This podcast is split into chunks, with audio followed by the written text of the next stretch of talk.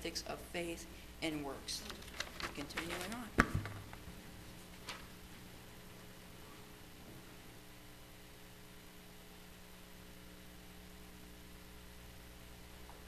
Well, good afternoon. It's wonderful, as it always is, to see everybody here on this uh, very blistering hot July summer day. Uh, everybody has braved this heat and come out uh, to Sabbath services, so it's good to see you guys, as it always is. And today marks the fifth uh, part of our series that I started uh, back this year, at the beginning of this year, called The Ethics of Faith. And so today we're going to be looking at James, the second chapter, verses 14 through 26. And the title of this message, as it always is, is The Ethics of Faith in Works. Now, just to kind of back up a few minutes and just kind of look at what we've covered uh, in this series, uh, just to remind you, this series is on the Epistle of James. We are covering the entire Epistle of James. Hopefully, we will be done by the end of this year. It's a 10 part uh, series. This is number five, so we're almost halfway done. And last uh, part, we covered James chapter 2, verses 1 through 13. And in that message, we talked about the ethics of faith in justice. And in particular, one of the things that James brought out for us in that uh, section of, of, of scriptures was the problem of partiality, the problem of showing favoritism.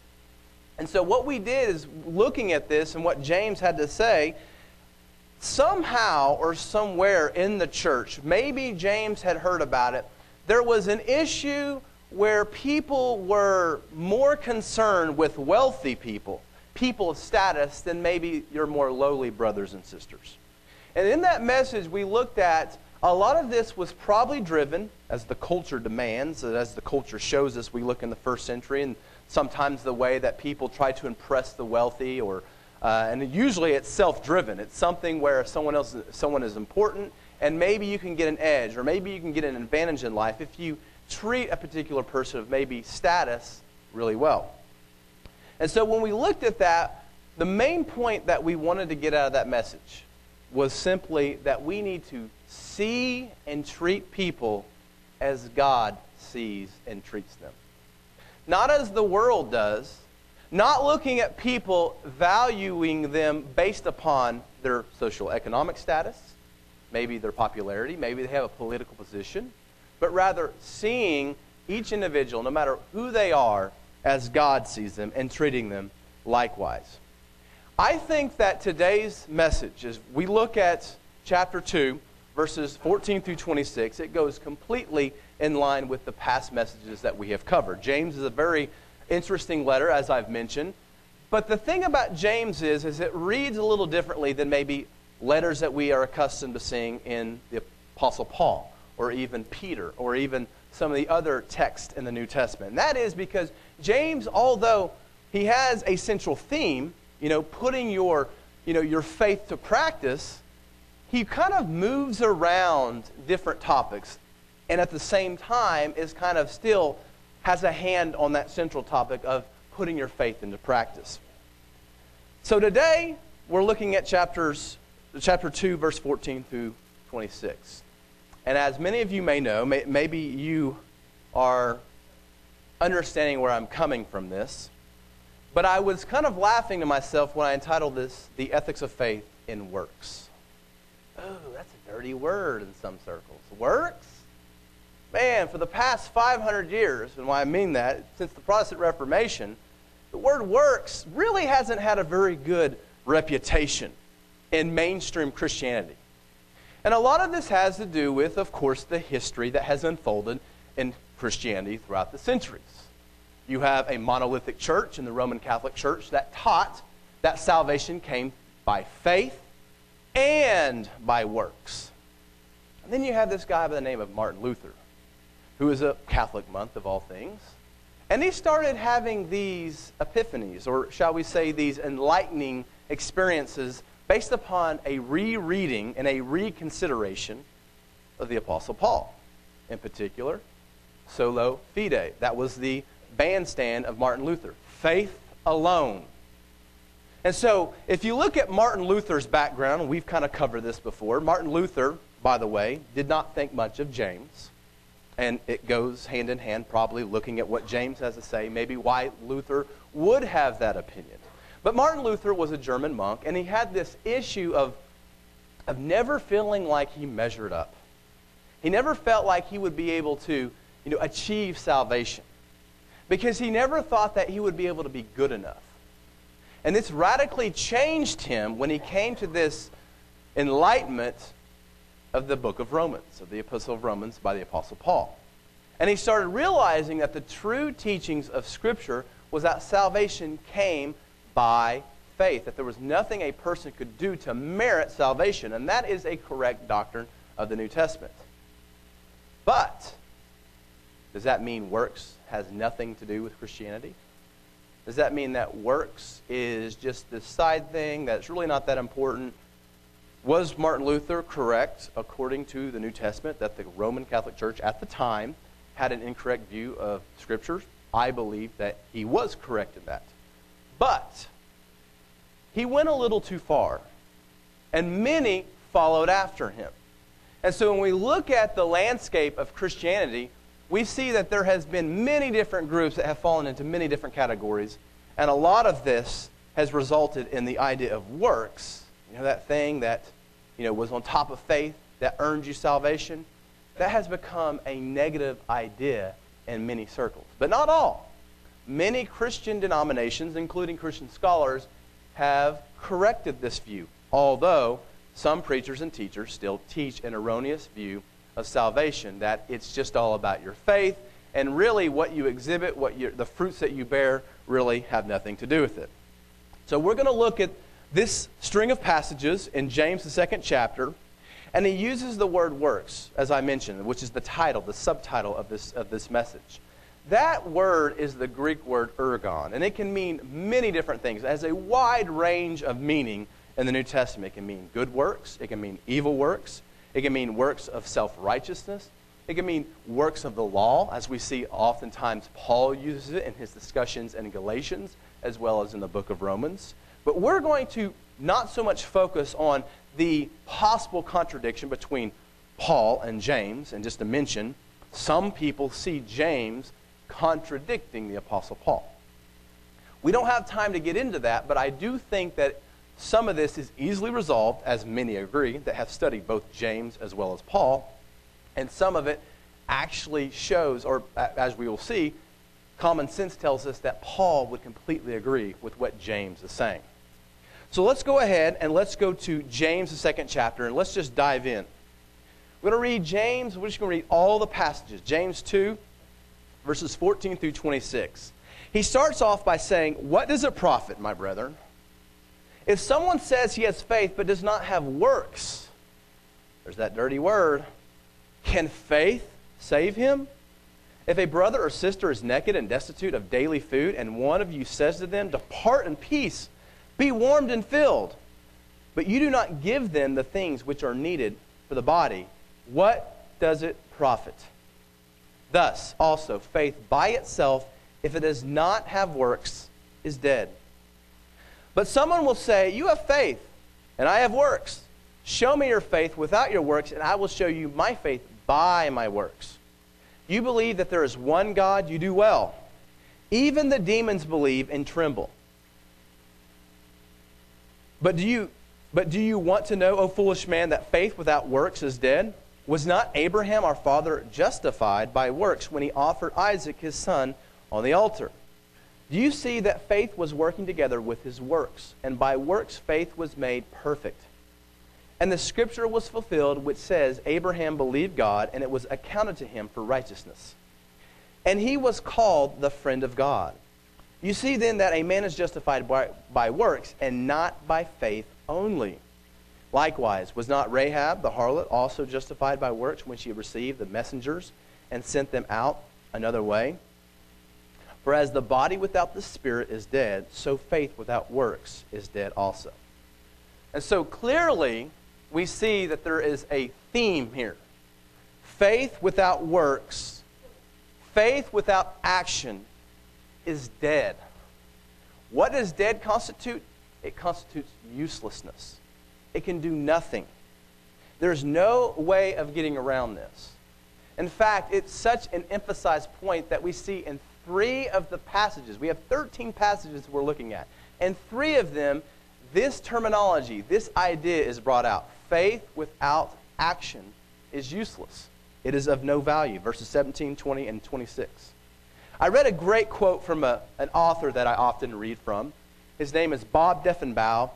And his quote reads Faith that is professed but not practiced is of no practical value to us or to others.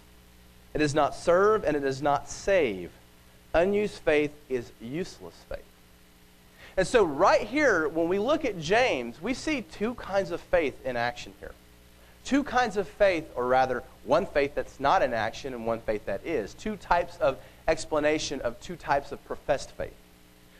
So, I have one main point today. I mentioned that there's two types of faith that's professed here. One of them is dead faith, and one of them is living faith. And my main point, there's only one because I think that's all that really James is getting to.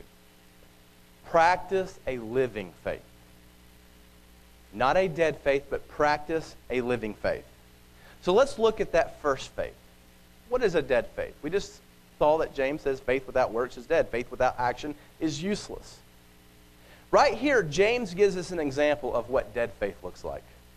Dead faith is substituting words for deeds. Look at James' illustration in that second passage there, passage 15 through 17. James gives this hypothetical scenario. He says, Suppose a woman or a man comes into your congregation, comes into your midst, and they, don't, they lack clothing and they lack adequate food. And what you do, instead of giving them what they need, the food and the clothing, to fill them and to warm them, you say the most ridiculous thing ever go your way and bless you, be filled, and be warmed. But you do no action. You see, James' illustration is backing up what he just said. Faith without works is dead. It's useless. It does nothing for anybody. And right here, his illustration is showing that this is an example. What happens? What is the end result? Your words bless you, be filled, be warmed. None of those words do anything to fix the problem of this individual. It doesn't warm the person, it doesn't give them the sustenance, the caloric need that they have. It does nothing. They are useless. What good or what profit does mere words have in this scenario? Now, if you were reading James back in this day, as we are now, you would say, of course, there's no value in that. That doesn't do anything for anybody. Those are just words. There's nothing backing up that sentiment. Bless you, go your way, be warmed, and be filled. There's nothing. And so, what we see here is that words, although sometimes they can seem very righteous, they can seem like, you know, you can know the right terms, you can know the right things to say, you can sound religious, you can, you know, sound like you're this pious person that's just, you know, really looking out for people, but there is a time where they're just words. They just fall to the ground. And we know that words are important. Things that we say are important. And we're going to see in Matthew, the seventh chapter, if you turn with me, that Jesus even talks about words and how important they are. Matthew, the seventh chapter, verse 15 through 23. We're going to see that Jesus, the words that he speaks, is a complete agreement with James. If you don't know this, James and Matthew, there's a lot of use of Matthew in James. In other words, there has been a lot of parallels, a lot of teachings that's been pulled from the Gospel of James, or the Gospel of Matthew that has been put in the, in the book of James. But Matthew, the seventh chapter, verse 15 through 23, it says, Beware of false prophets who come into you in sheep's clothing, but inwardly they are ravenous wolves.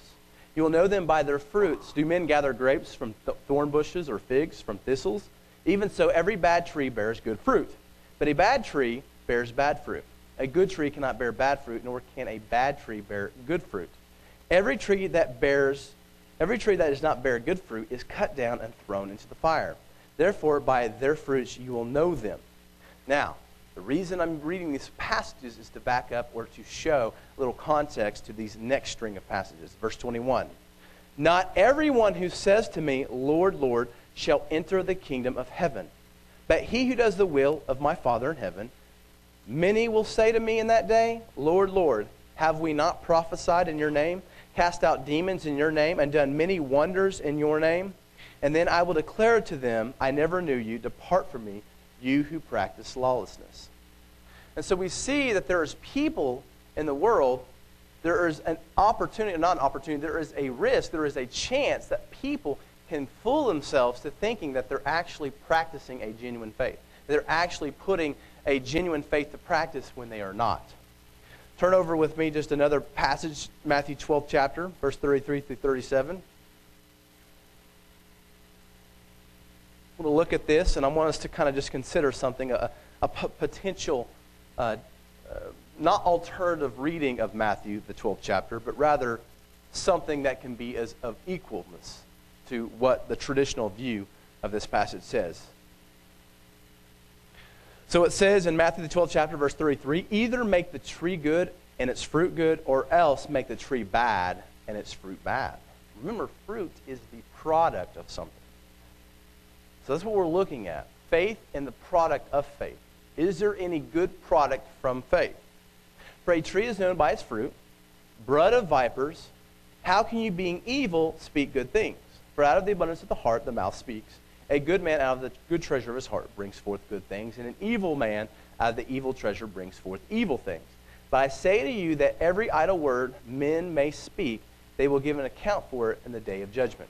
For by your words you will be judged, and by your words you will be condemned.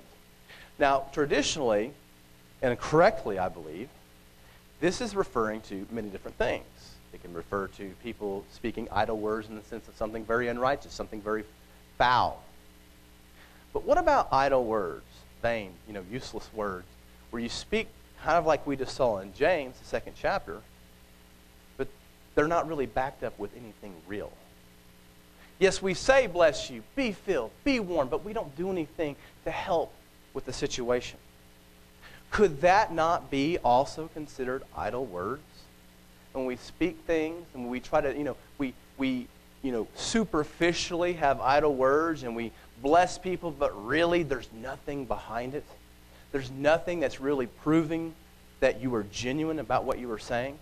There's nothing backing it up. There's no fruit good fruit that is at least, that's bearing to what you are saying. So that is right there, as James shows us, that this is an example of dead faith. Substituting words for action. Another way that dead faith is professed or dead faith is practiced is just by mere intellectual profession. Intellectual faith that has nothing behind it. Okay? Think about that. We're going to look at that in a minute. And we can think about many different examples. You know, what about our understanding of theology? We know theology, we know the right terms, maybe we know the Bible really well. But it stops there, it ends there. It doesn't proceed to demonstrate a transformed life. I'm going to give us a little bit of an example. Uh, James says that even the demons believe. He says that you believe in God, you do well, but so does even the demons. They even believe in God. They even have a level of faith. But again, it's a dead faith because obviously they don't have a faith that leads to salvation. Let's think about this in our own context, in our own history.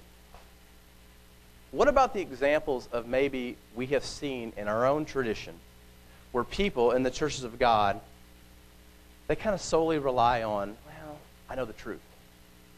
I got the truth, and that's what really matters the most. And don't get me wrong, the truth is important, obviously. The truth is important. I know about the Sabbath. I know about the holy days. I don't eat pork. I don't eat Gentile meat. I know about these things. And I'm in God's church. I'm in the church that's doing God's work. I follow after this organization. I'm a part of this church. I'm a part uh, of following after this evangelistic you know, individual. I think it would be foolish for us to believe that we have not seen some of that in action in our own history. Not our history as a church, I'm saying in this congregation per se. I'm saying just overall in the Church of God experience. And we see this. People tend to sometimes rely on who they're a part of, what group they're with. And we've seen that many times before. Turn with me to Luke, the third chapter. Luke, the third chapter. We're going to pick it up in verse 7. This is John the Baptist speaking. Luke, the third chapter. John says, Then he said to the multitudes that came out to be baptized by him, Blood of vipers, who warned you to flee from the wrath to come? Therefore, therefore, bear fruits worthy of repentance, and do not begin to say to yourselves, We have Abraham as our father. For I say to you that God is able to raise up children to Abraham from these stones. And even now the axe is laid to the root of the trees. Therefore, every tree which does not bear good fruit is cut down and thrown into the fire. And so the people asked, the people asked him, saying, What shall we do then? And he answered and said to them, He who has two tunics, let, let him give to him who has none. And he who has food, let him do likewise. Verse 12 Then tax collectors also came to be baptized and said to him, Teacher, what shall I do? Verse 13 And he said to them, Collect no more than what is appointed to you. Likewise, the soldiers asked him, saying, And what shall we do? So he said to them, Do not intimidate anyone or accuse falsely or, or accuse falsely and be content with your wages.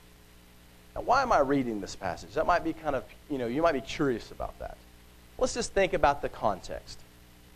John the Baptist, a Jewish person, living among uh, his brethren, his, his you know, heritage people in the first century, right before the entrance of Jesus Christ.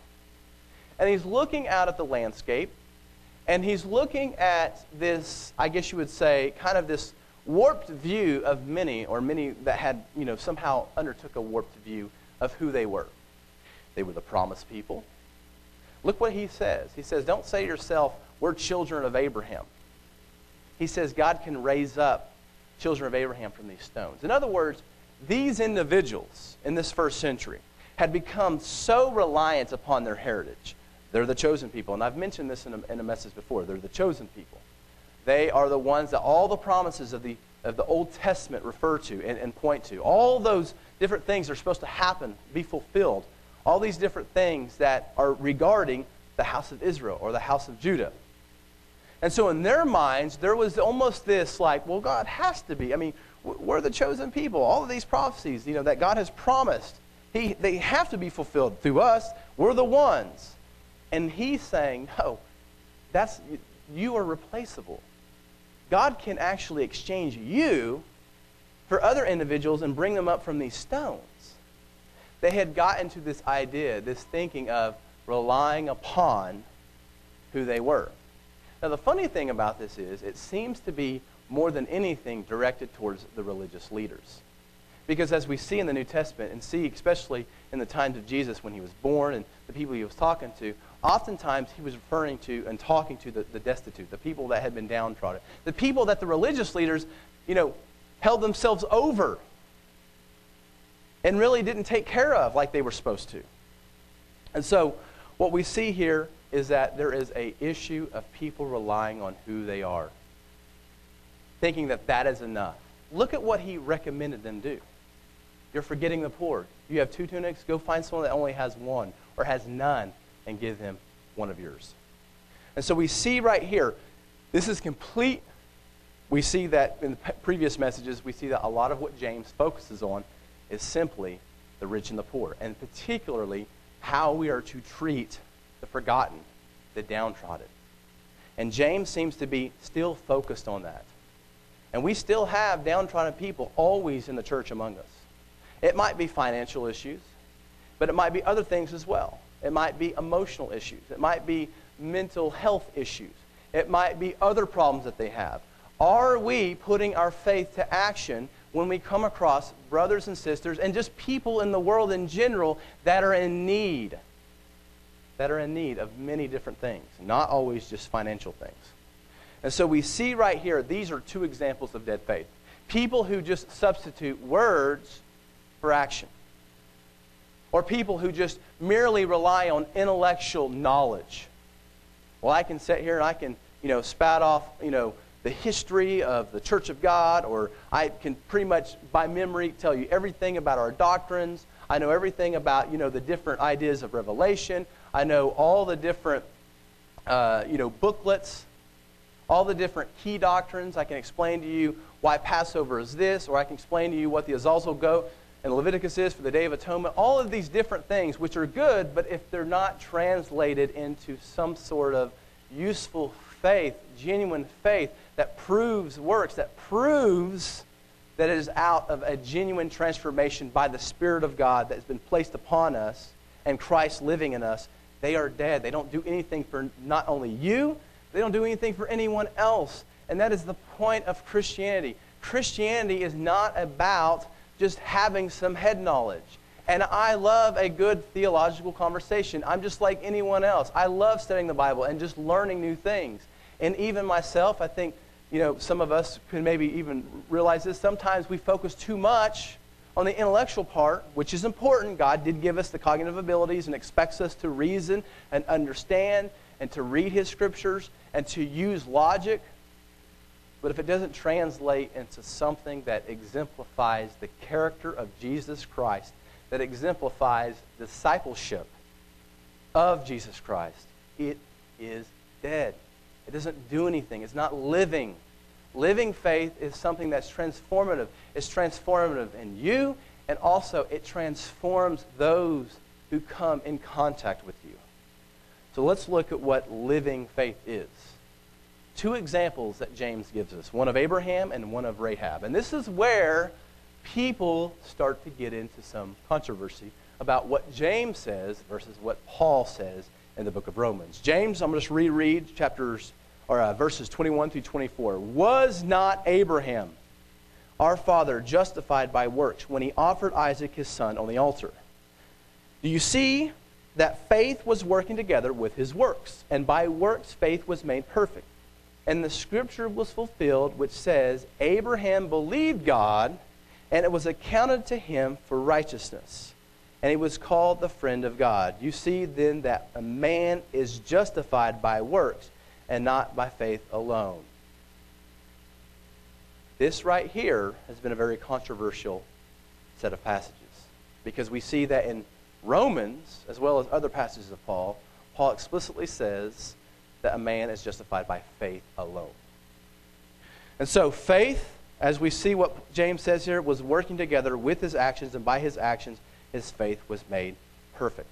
The question we have for ourselves when Paul said that we know that Abraham was justified by faith. We readily and easily and holistically believe Paul because we see the fruits of that. How do we know that Paul, or not Paul, but Abraham was justified? We've read his life story. We see that not only is it said that he believed God, but his actions after that showed the fruits of such belief. Many scholars, believe it or not, try to argue that there is a contradiction between Paul and, and James, but many don't. They think that it's completely in line with what both says. See, what you have to remember is, is that when Paul talks about Abraham being justified by faith alone, Paul's talking about Genesis 15 6, where God's delivering the promise to Abraham about him having a son, although all human reason would say that that was ridiculous at his age but he believed God. But when we see James talking about justification in Abraham, we see that James is referring to Genesis, the 22nd chapter, verses 9 through 10, which is the passage about Abraham acting on that faith, on that belief, and actually carrying out the attempt to sacrifice his son Isaac like God had asked him to. And so what we see here is that Paul's talking about justification before God, being made righteous before God, and talking about how that was done through faith. And James is showing that justification in action.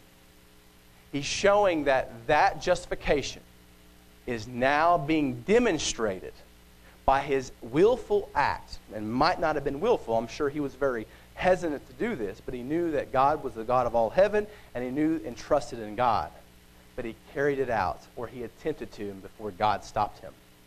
And so we see the justification that's taking place, and James is referring to the justification, the proof, the fruits that Abraham had been justified, that he really did believe. It wasn't just a vain faith, it wasn't just a useless faith, it wasn't just a mere profession, but it was a profession that was characterized by works, by action, by carrying out and being obedient to God. In this, we see even in Ephesians, the second chapter, verse 10, that Paul agrees. For we are his workmanship, created in Christ Jesus for good works, which God prepared beforehand that we should walk in them. We have not went over a whole lot to demonstrate that Paul and James are not in contradiction. There is many different messages that you could give to demonstrate this. But let me just leave you with this one simple common sense idea. Paul has written the bulk of the New Testament. Most of the letters in the New Testament, he is encouraging, but also correcting. If Paul did not believe that works, that action, that fruit should follow genuine saving faith, why is he writing to the people of Corinthians, the Corinth church, and talking about a man having his father's wife?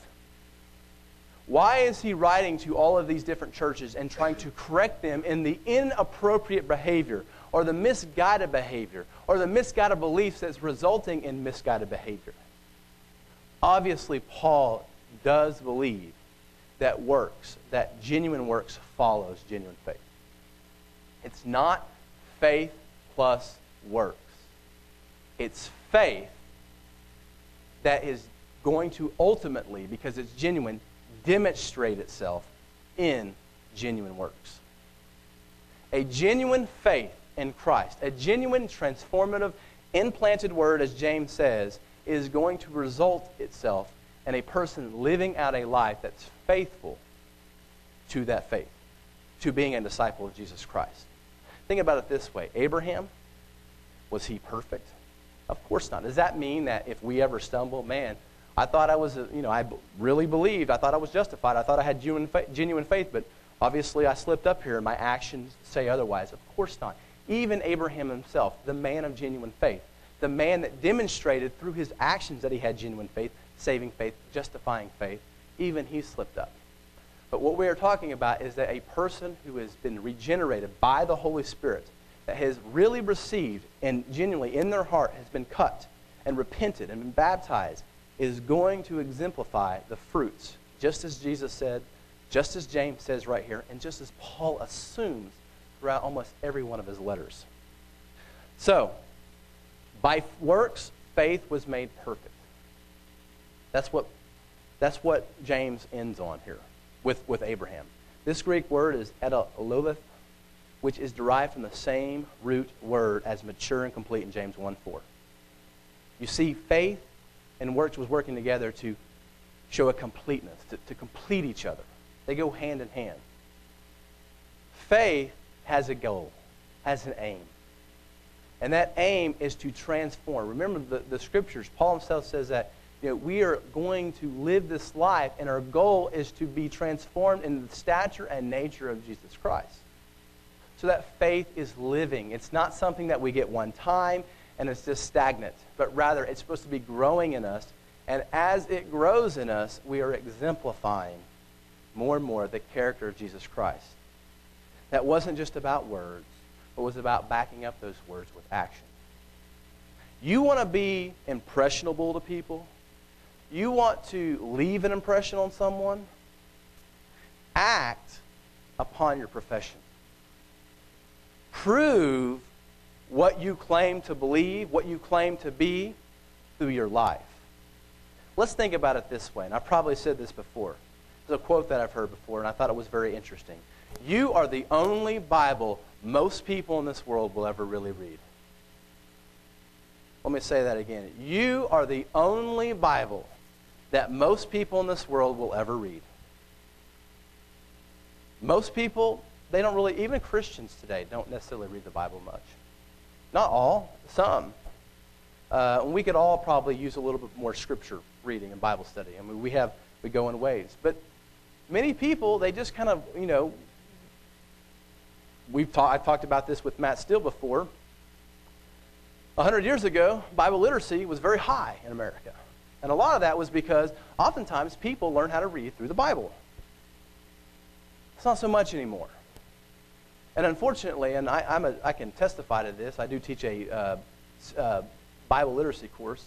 And uh, some of the stories that you assume everyone knows about are not as commonly known by young people today. Uh, not, not like it was 40 years ago, 50 years ago, and of course 100 years ago. And so what I'm saying to you is, is that with this fast-paced world that we live in, many people are, the only Bible they're going to get is you. You in action. Your life. You living in front of them. If you want to make an impression on somebody, if you want to be a real representative of Christ and let the light of Christ shine through you, remember, genuine faith results itself in genuine action. I'm going to go ahead and skip Rahab just because of time. But uh, one more quote. This is by Warren Wiersbe.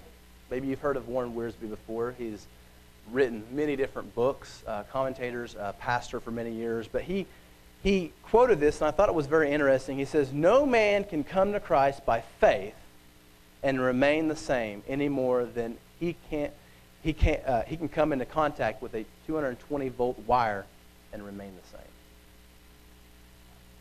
So that's the point. Jesus Christ, the living Savior, the Messiah, the one that died and rose again, that has enabled the transformative power to be in us through the Holy Spirit.